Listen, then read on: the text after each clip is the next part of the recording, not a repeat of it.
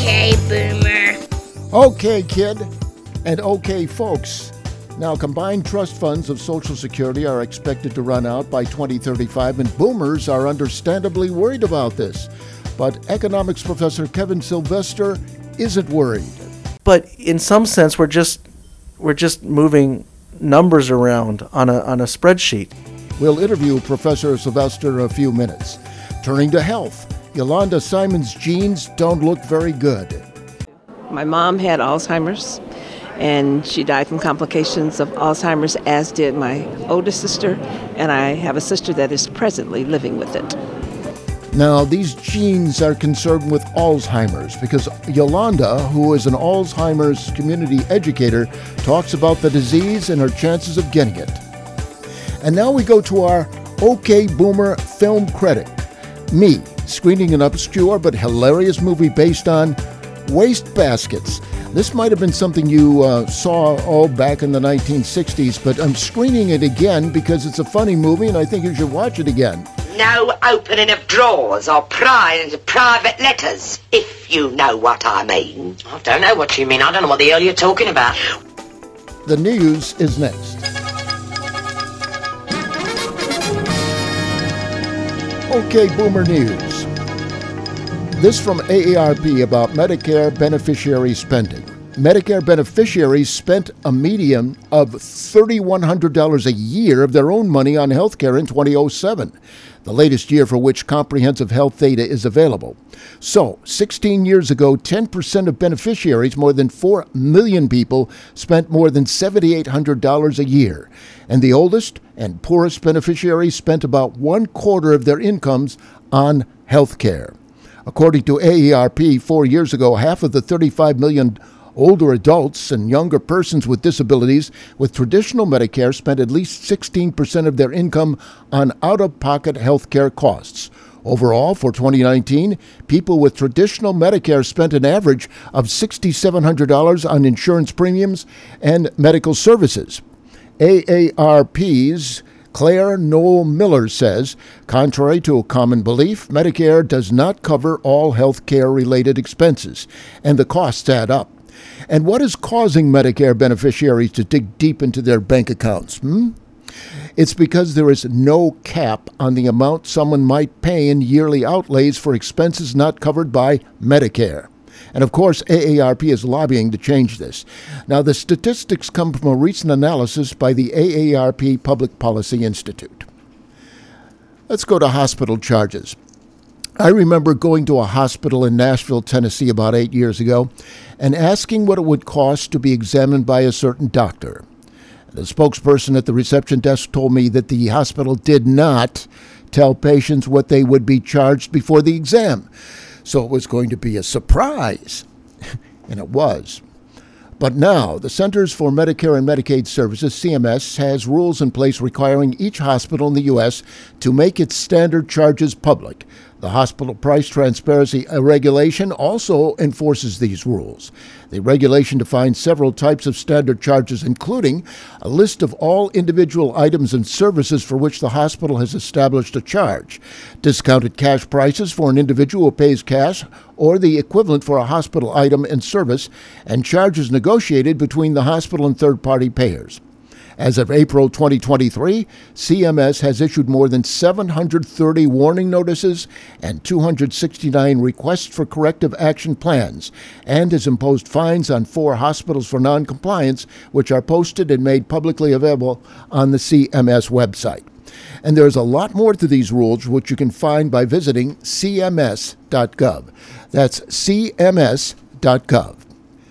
Well, the nonprofit Kaiser Family Foundation reports that many Americans have moved on from the pandemic, but for the millions who are immunocompromised or otherwise more vulnerable to COVID, reliable data remains important in assessing safety. Now, I've known several people who have long COVID, and they, unfortunately, are very, very sick. I have long COVID, but I wasn't very sick. I just have some brain fog and a few other things. Anyway, the federal government's public health emergency that's been in effect since January 2020 expires May 11th. The emergency declaration allowed for sweeping changes in the U.S. healthcare system, like requiring state and local health departments, hospitals, and commercial labs to regularly share data with federal officials. But some shared data requirements will come to an end, and the federal government will also lose access to key metrics, as a skeptical Congress seems unlikely to grant agencies additional powers. And private projects like those from the New York Times and Johns Hopkins University, which made COVID data understandable and useful for everyday people like me, stopped collecting data in March. Now, public health legal scholars, data experts, former and current federal officials, and patients at high risk of severe COVID outcomes worry the scaling back of data access could make it harder to control COVID. There have been improvements in recent years, such as major investments in public health infrastructure and updated data reporting requirements in some states. But concerns remain that the overall shambolic as in a shambles, state of U.S. public health data infrastructure could hobble the response to any future threats. And this might not be COVID, it could be some other disease. Anne Schuchat, former principal deputy director of the Centers for Disease Control and Prevention, says, "We're all less safe when there's not the national amassing of this information in a timely and coherent way." A lack of data in the early days of the pandemic left federal officials like Schuchat with an unclear picture of the rapidly spreading coronavirus. And even as the public health emergency opened the door for data sharing, the CDC labored for months to expand its authority. Eventually, more than a year into the pandemic, the CDC gained access to data from private health care, such as hospitals and nursing homes, commercial labs, and state and local health departments. CDC Director Rochelle Walensky says officials have been working to retain its authority over some information, such as vaccination records.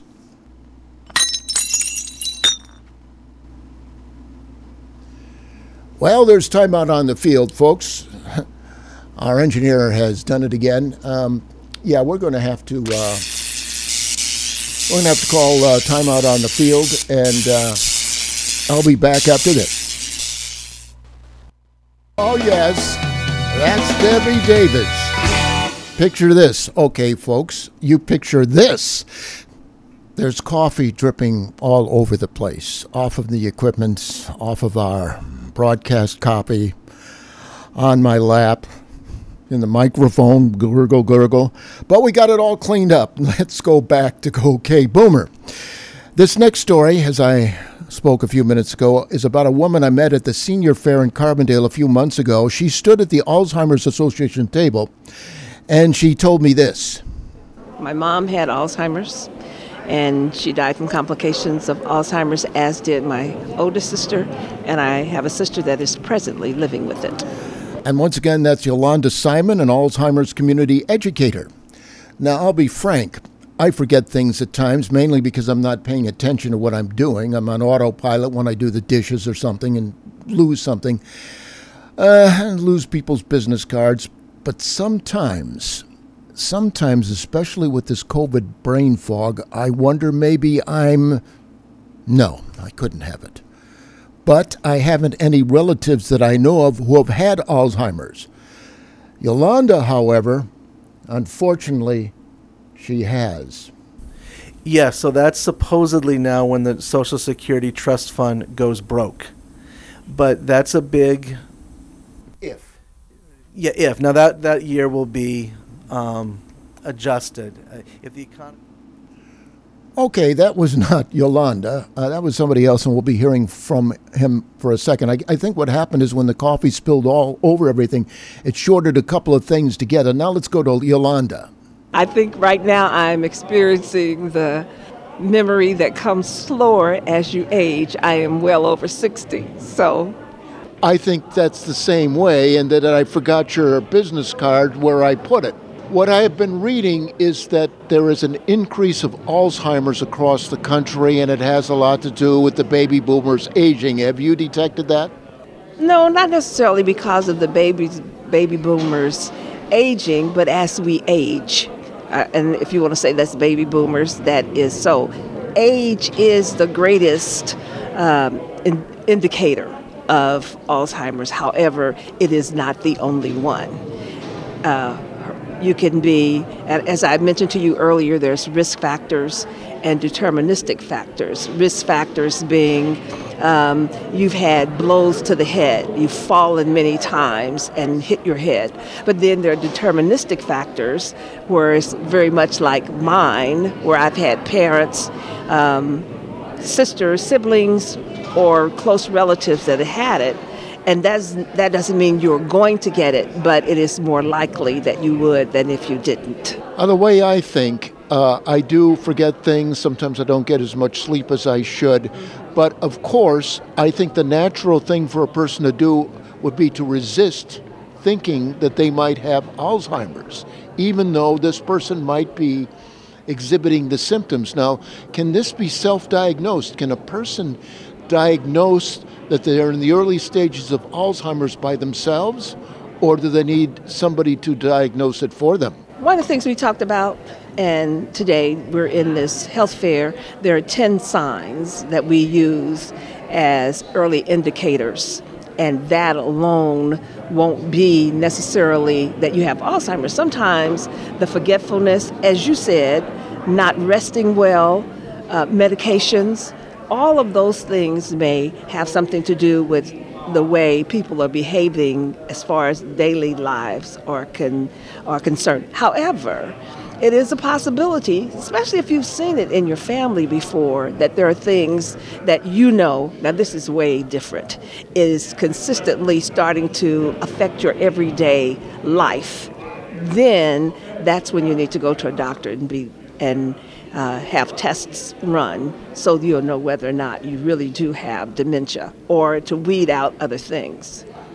What I'm seeing here, I had gone to school here from 70 to 74, and I moved here in late 2020. Mm-hmm. I'm seeing a lot more healthcare organizations here in Carbondale and Southern Illinois. Mm-hmm. And my guess is it has to do with the fact that you have one of the largest generations in history, the baby boomers, are retiring and getting older.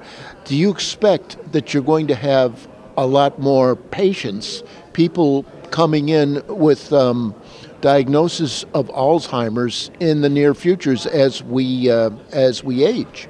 Sometimes I think that's so because if you have older populations, obviously that will be.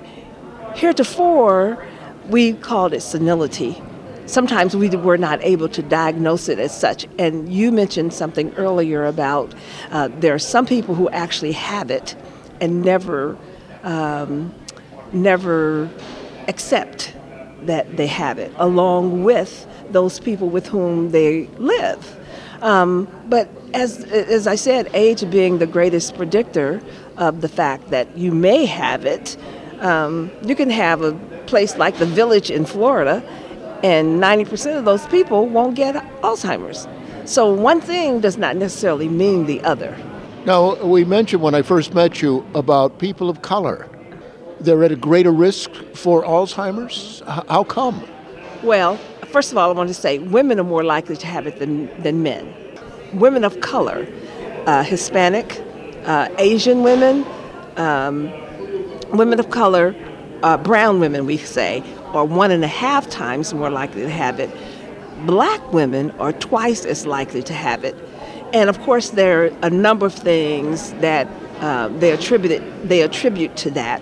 One of the things they say it has to do with lifestyle, the way you eat, higher education, where you live. All those things attribute to that. However, there's something at Alzheimer's called trial match, and they're constantly trying to get people of all persuasions to be a part of the trial match. And all of it doesn't have to do with medicine, but just being able to get questions answered so you can do comparisons and contrasts as to people's lifestyles that they're trying to decide just why that is. Because really, they don't really know why people of color get it more than. Do they suspect that it might be genetic? Well, sometimes it is. I said that already. But what I'm talking about is people of color have genes that might encourage Alzheimer's? Not at this point. They don't see that as such right now. No, they're not saying that at all. Okay, so what they're saying then seems to be diet, exercise, and living conditions? Lifestyle. Mm-hmm. Much of it has to do with lifestyle and higher education, believe it or not, and environment. Many times environments where you're living what they call, like I grew up in a place where there was smokestacks. Coal was used quite a bit. So does that have to do with it? They don't really know yet. So the environmental conditions in which you live have some impact on the kinds of diseases or whatever it is you get. Have they put all that together yet? No. Okay. Do you have any final thoughts about this? My thing is, I think education is key. I think education is important for us to be able to combat this as much as we can. It is so important to exercise as we get older, to stay socially engaged, to eat properly, to continue to learn to do new things. The pathways of the brain needs to be exercised, even though you like to watch TV. Don't watch TV all day. But if you're going to do your new things, if you decide that it's going to be skateboarding, get a helmet. We need to do those things that are safe. Eliminate smoking if you smoke. Drink very, very small things. All those things attribute to where we're going. I just think, though, knowledge is power. And if you have questions, you can always go to alz.org. Has so many resources. Yolanda Simon, community educator for the Alzheimer's Association. Now let's do something that will help you think. There'll be a question about something, and then you think about what the answer is. Now, I'll give you one of the answers right now. According to his wife, Marcia, the Smithsonian Institution was named after Bob Smith. Well, well, well, the things you learn if you read. This is Bob Smith along with Marcia, my partner, and this is our trivia segment for OK Boomer. Okay, Bob, what percentage of objects in its collection does the Smithsonian, that's named after you, I think, Smithsonian Institute exhibit? How much of their exhibit do they... They're probably like most museums that they only show maybe 25% of what they have because they keep it all in warehouses and they keep circulating. Yeah. And I'll say 20% of their collection is on view at any given time. Oh, that's a good guess. But you'd be surprised to know it's less than 1%. Wow. Isn't that something? There are 155 million objects in the Smithsonian collections. And at any one time, they can only show less than 1%. Oh, my God. And you know how big those buildings are and how many there are. Yes. So, and it takes days to go through each one. You think they'll want our off-ramp sign? I don't think so. Oh, okay. But you talked about the Smithsonian Institution? Yes. Okay. Well, what famous American inventors were snubbed by the Smithsonian? Oh. And as a result, the Science Museum of London acquired their invention for display. These were famous inventors. Uh-huh. The Smithsonian said, no, we're not interested. I don't know. The Wright brothers. Oh, come on. This is They didn't take the Wright brothers? Isn't that interesting? Now, most people our age and younger wouldn't know about that because it happened before we were born. But the Smithsonian would not acknowledge that the Wrights had built the first man-made heavier-than-air machine capable of powered flight because they had sponsored another aviator. Oh.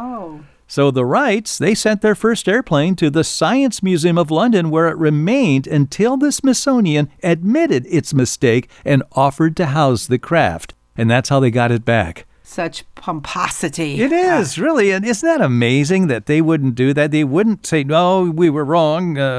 Give us your plane. They finally did that. Well, that is stupid. And it has no foresight to do that. It's just doesn't say much about the Smithsonian management at the time, does it? No. Yeah. Well, all right. So here's some useless things you should know. Oh, good. Like how many punctuation marks do you think are in the English language? Take a guess, quick. How many? I don't know. 20. 14. Oh, really? Well, I was close. See? Yes. See, I was close. How heavy is the world's largest pastry, Bob? What? How heavy is the... It'd be a cake, right? Or are we talking... It says pastry. Okay, 200 pounds. 660. Jeez, I'm just not doing well on this category, am I? Last one. How many... Jeez, thank God. These are things you should know. Okay. And lastly, how many beaches are there in Israel? Israel's got a great tourist industry, so I would say there's probably maybe 50. Really? Yeah. No, there are 137 beaches. Wow, that's amazing. Yeah. That's a small strip of land to have how many? 137. 137 beaches. Jeez. Political.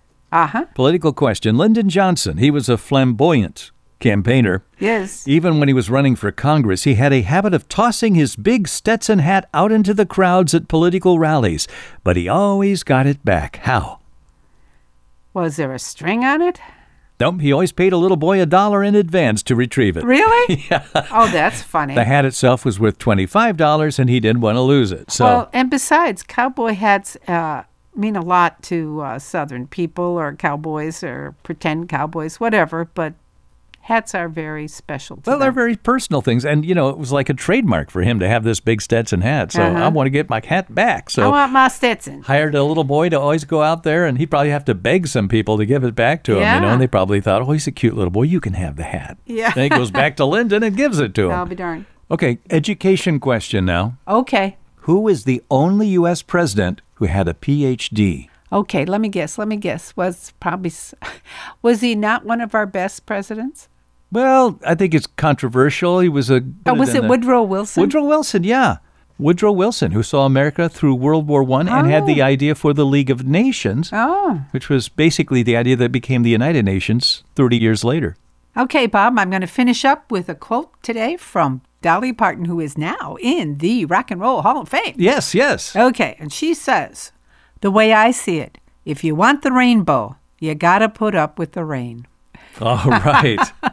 All right. Well, that's it for this week. We hope you've enjoyed our little bit of trivia and knowledge.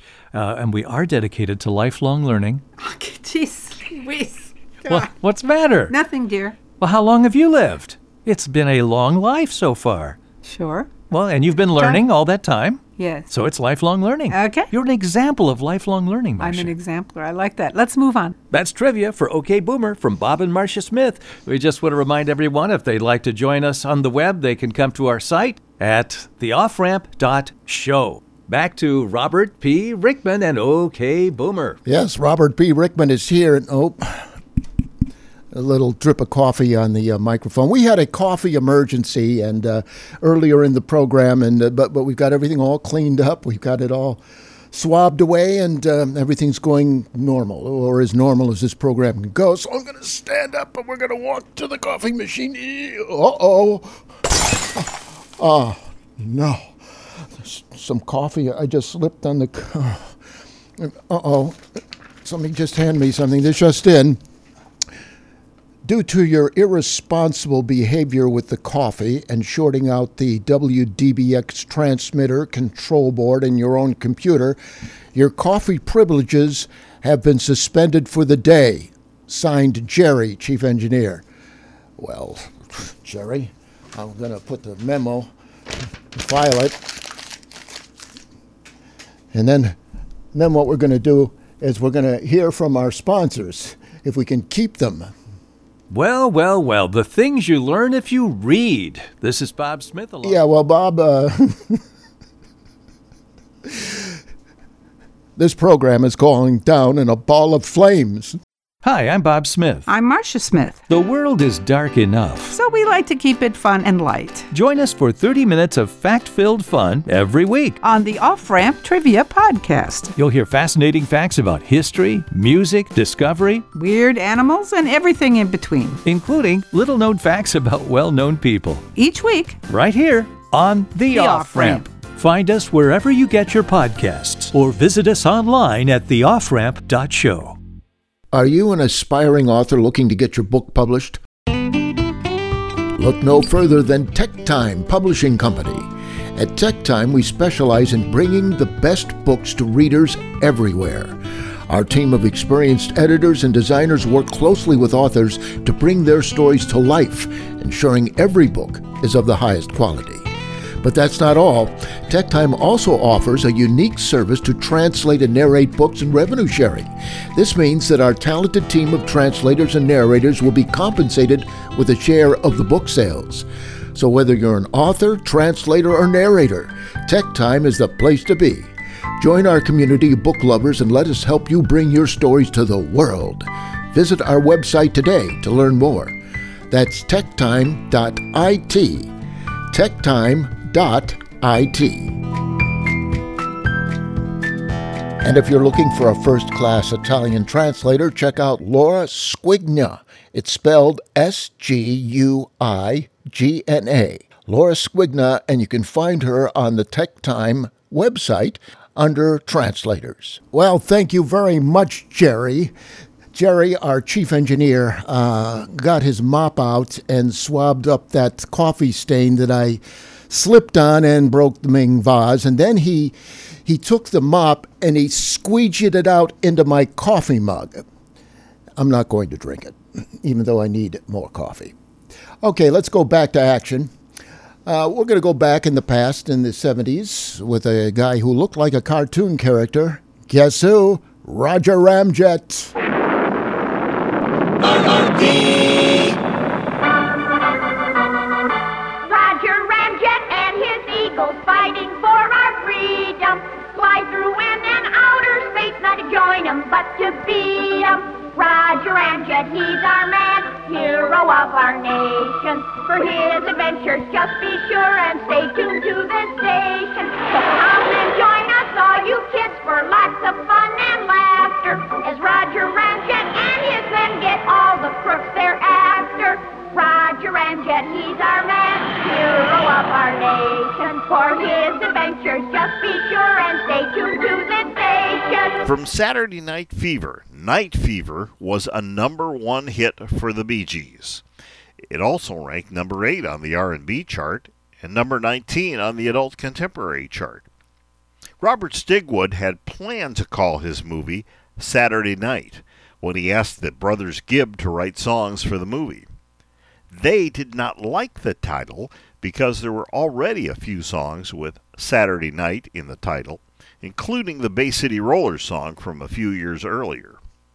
They wrote Night Fever, which they thought would be the perfect title. The two ideas were combined to come up with the movie title, Saturday Night Fever. It spent 8 weeks topping the chart in 1978 and was replaced by another Saturday Night Fever song, If I Can't Have You. From Saturday Night Fever, here's Night Fever, a 1978 hit for the Bee Gees. RRP.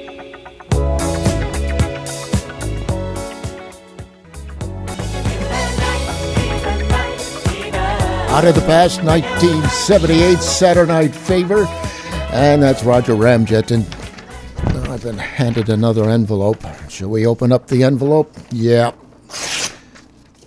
Mr. Rickman, due to the coffee spill damaging equipment, we are charging you... No, I'm not going to pay that. Okay, Boomer. All right, we're back on track, I think. Let's talk now about Social Security and that magic date. 2035.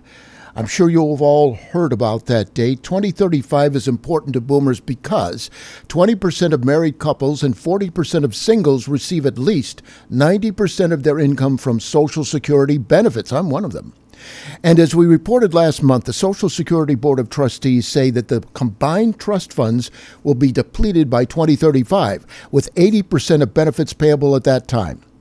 But SIU economist Kevin Sylvester tells OK Boomer that is probably, and now he's saying probably, he's saying that it's probably not that bad. Yeah, so that's supposedly now when the Social Security Trust Fund goes broke. But that's a big if. Yeah, if. Now that year will be... adjusted. If the economy improves, more tax revenue comes in, that date will be shifted out. The economy tanks, less tax revenue, that 2035 becomes 2033, 2032, and so forth. So yes, it is a prediction. Social Security will still be getting income from workers paying taxes. And so in that sense, even if there was no change to Social Security, beneficiaries would still be receiving some of their Social Security check. What the government would have to do is continue to borrow to make up that difference. And as long as the government can borrow cheaply, Social Security recipients will still get their income as expected. Already, though, Social Security is having to use the Treasury bonds it has accumulated over the years. So when Social Security ran a surplus, by law, it had to buy U.S. Treasury bonds with those. All right, so the trust fund, you don't have money locked away somewhere that has my name or your name on any account. Social Security, with their surpluses, bought Treasury bonds from the U.S. government. In 2035, Social Security would have exhausted all of its treasury. So they would have sold off all its treasury. But in some sense, we're just moving numbers around on a spreadsheet. Right now, Social Security is having to sell some of those bonds to pay for the expenditures it provides to people. And as it sells those bonds to the public, the government then is already becoming more indebted to the general public in order to pay the benefits to Social Security and also to Medicare. So this 2035 is not a magical year that we go from everything fine to catastrophe. The government is having to borrow more already to pay for Social Security, and that will continue in the future. The level of borrowing will go up, but again, we're already on that ladder. Just at a lower rung, maybe. The good thing about Social Security is it is indexed to the Consumer Price Index, so they are seeing increases in the income that they receive from Social Security. So inflation would hurt them less than someone who's truly on a fixed income. Now, sometimes those Social Security adjustments are slow to catch up, right? So that can still be a problem, and I don't want to say it's perfect, but they aren't going to be as hurt by inflation, say, as someone who's in a low-wage job that doesn't see their wage quickly increase. With the baby boomers and younger workers, of course, the big concern is, will Social Security still be around? Now, for the baby boomers, yes, but as younger people get older and they retire, there will probably have to be some substantial changes to these programs to make sure they continue to fund recipients at the level that people expect. Politically, the baby boomers at one point were the largest generation, the most influential with the voting. Do you think what might happen is that whoever gets to the near the age of retirement, they will have the political power to change Social Security so they get paid? Yes and no. Older people vote. Politicians know that. But any solution is, in 15 years, in 20 years, this is the changes we'll make. In fact, back in 82, or early 80s anyway, when there was a major reform to Social Security, it didn't kick in right away. They gave plenty of time for these changes to occur. So I doubt any one elderly person would see any change to the Social Security income that they are receiving. So someone who is, let's say, right at 67, they would not be affected by any increase in the retirement age. That would hit younger workers when they retire. Okay. Now let me switch to the Great Resignation, where a lot of baby boomers resigned and said, heck with it, I'm resigning, I'm not going to fool around with this. Mm-hmm. What is happening now? We have, during COVID, we saw a great reduction in the labor force. It has taken a long time for us to come back to where we were before COVID hit, and different reasons for that could be baby boomers retiring early. You know, why stress out the last 2 or 3 years? I might as well just start retiring now. But we've seen that with younger workers as well. So it's not just all a baby boomer phenomenon, but it is it's potentially a concern in the sense that, you know, with lots of people working, that creates more income, creates more tax revenue and so forth, and it becomes easier to fund various programs. Now, I interviewed a guy named Mark Miller. He has a very popular podcast, and he said baby boomers are ready to retire until they're not. And I've done some reading about this, and many boomers don't have adequate reserves available to them, so they have to go back to work. Have you seen this? Me personally, not so much. This is not one of my main research areas. You know, I do know that savings rates in the United States, unfortunately, are extremely low, and people, not just low income, living paycheck to paycheck, sometimes as a choice. You know, and who does? I mean, they want to take their kids to Disney and so forth, and everyone wants to do that.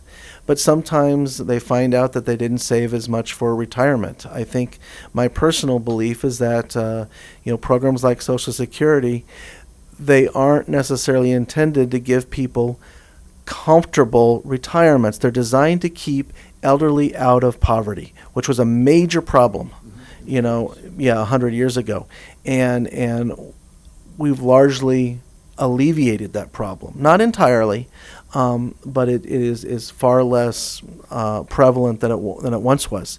But it still means if you want a comfortable retirement, you need to save along the way. I don't intend to retire, but I have Social Security and I'm living totally on it. Now I have a Roth IRA and I've got retirement savings, but I'm not going to dip into those yet. But I'm living like a graduate student right now. Mm-hmm. Kind of old graduate student. Anyway, just one more question.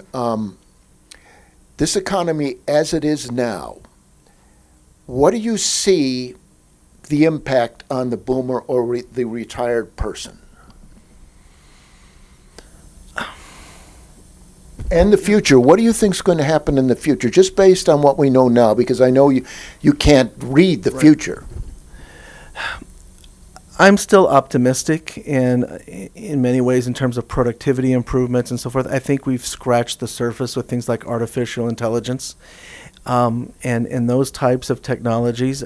They destroy millions of jobs, but they create millions of jobs as well.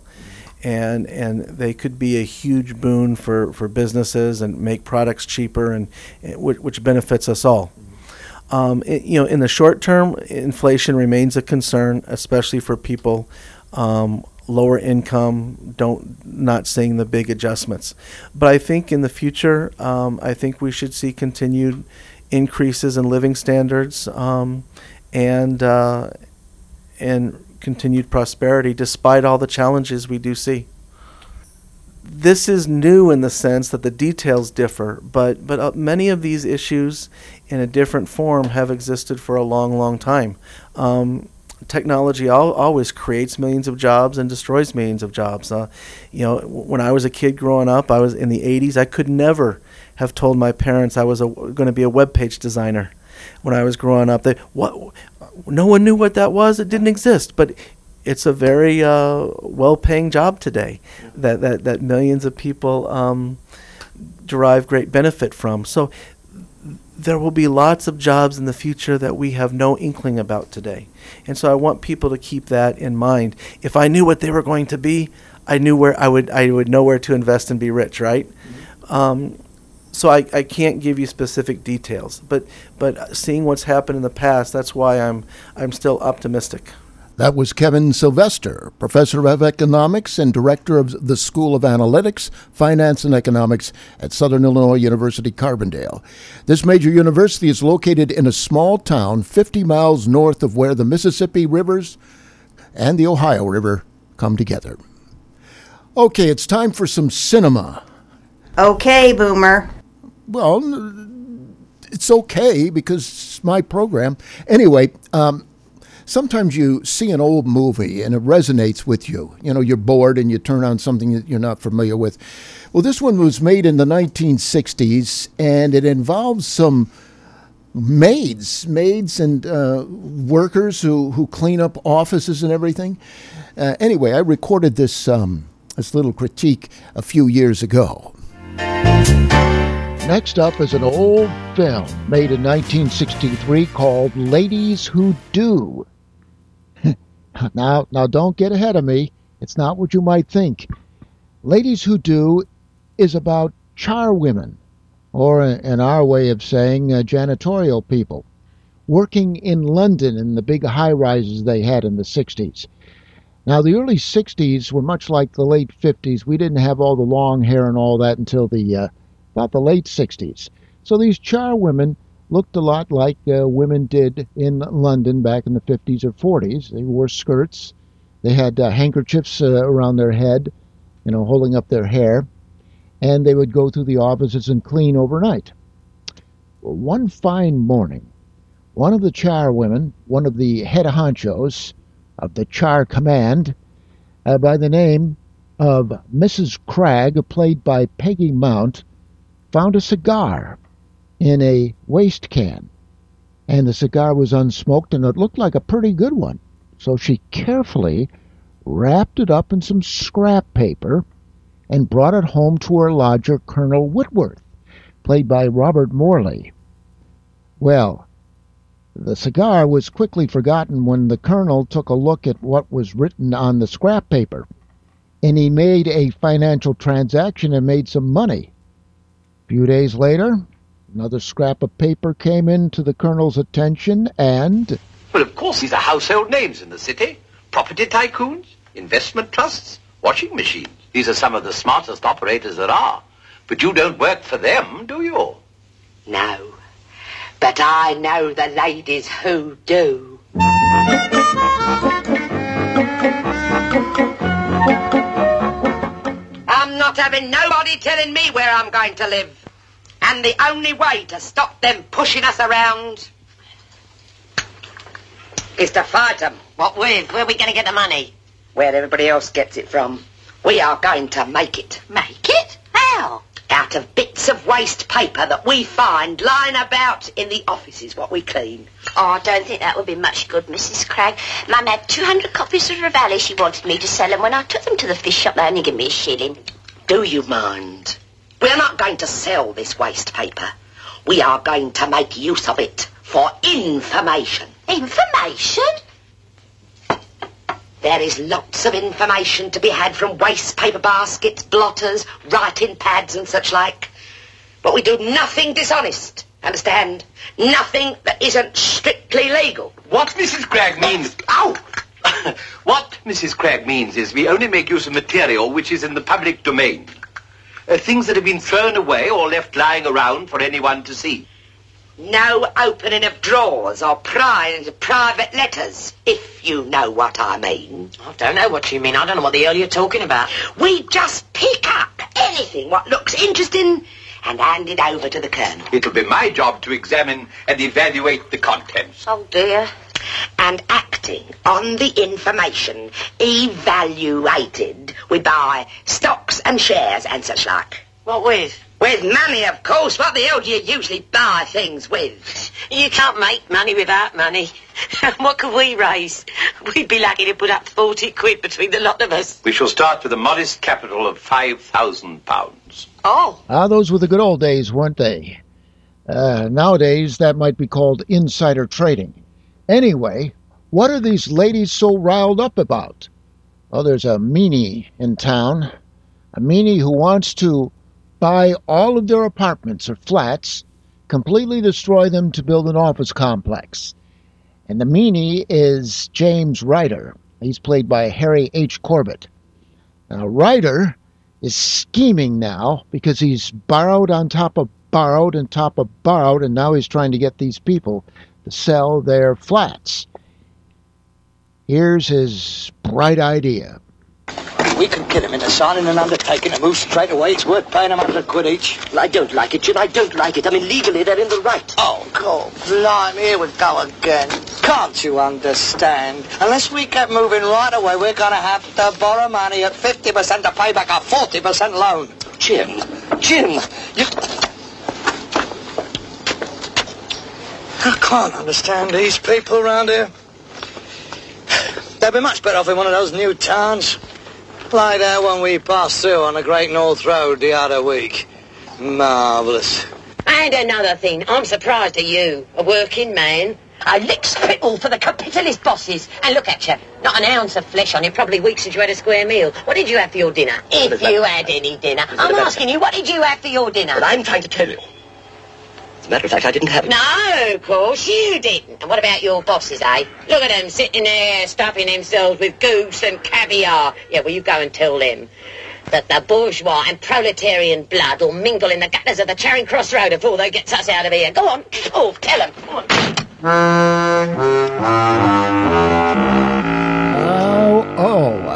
So that's Ladies Who Do. Robert Morley was the one who hit his head on the planter. Morley was a British actor for quite some time. Then he crossed the pond. He acted in several U.S. movies. One of the more popular ones was Those Magnificent Men in Their Flying Machines back in 1965.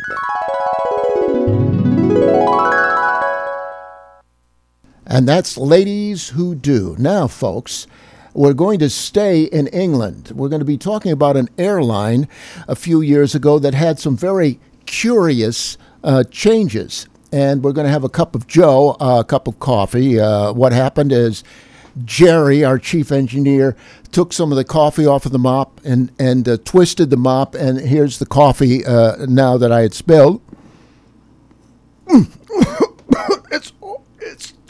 It's delicious.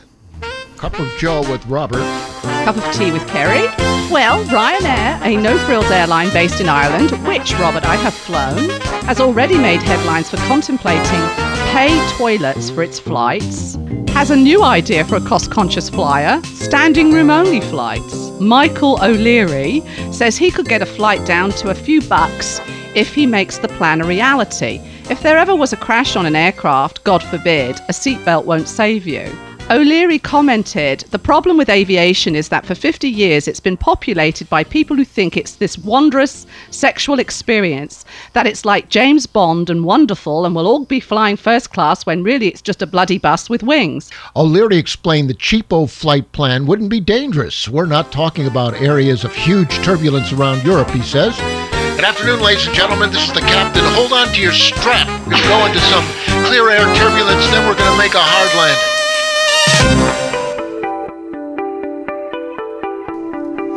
And that wraps up OK Boomer. I'm Robert Rickman. We cleaned up all the coffee, got all the equipment going again, and I've been given a bill, which I filed. And the Ladies Who Do will be able to find it if they worked in this station. I'd like to thank Kevin Sylvester, Yolanda Simon, Roger Ramjet, Bob and Marcia Smith, and also I'd like to thank Janice Paul.